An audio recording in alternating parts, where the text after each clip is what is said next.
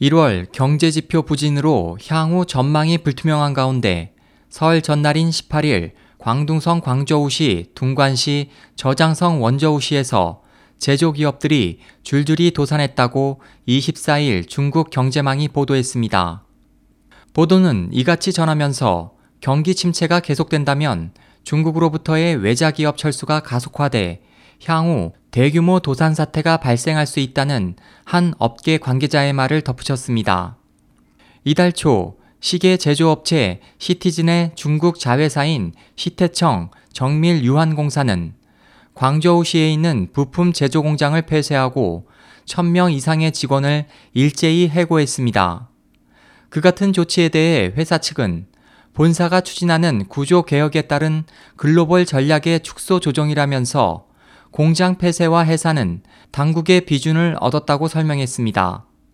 같은 무렵 미국 마이크로소프트사도 노키아 둥광 공장과 베이징 공장을 폐쇄해 약 9천명의 직원이 하루아침에 일자리를 잃었습니다.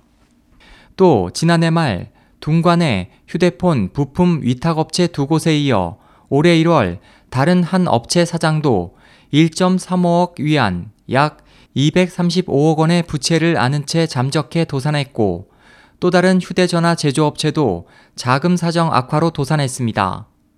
업계 관계자에 따르면 이번 설 전까지 둥관시에서는 적어도 100개 제조회사가 도산하거나 생산을 중단했습니다. 업계 관계자는 2008년 세계 금융위기의 영향은 피했지만 2015년은 더 이상 피할 수 없을 것이라고 말했습니다. 중국 언론에 따르면 둥관시뿐만 아니라 저장성 원저우시에서도 라이터, 신발, 안경 등 제조업체들이 연이어 도산하고 있습니다. 현재 삼성, 나이키, 유니클로 등 세계 유명 기업이 중국보다 인건비가 저렴한 동남아시아나 인도의 공장 이전을 가속화하고 있습니다. 또 현재 많은 기업들은 위탁 가공으로 저가형 제품에만 의존하고 있어 세계 및 중국 내 경제 상황에 좌우되기 쉬워 대부분의 중국 제조업들이 공경에 처해 있습니다. SOH 희망지성 국제방송 홍승일이었습니다.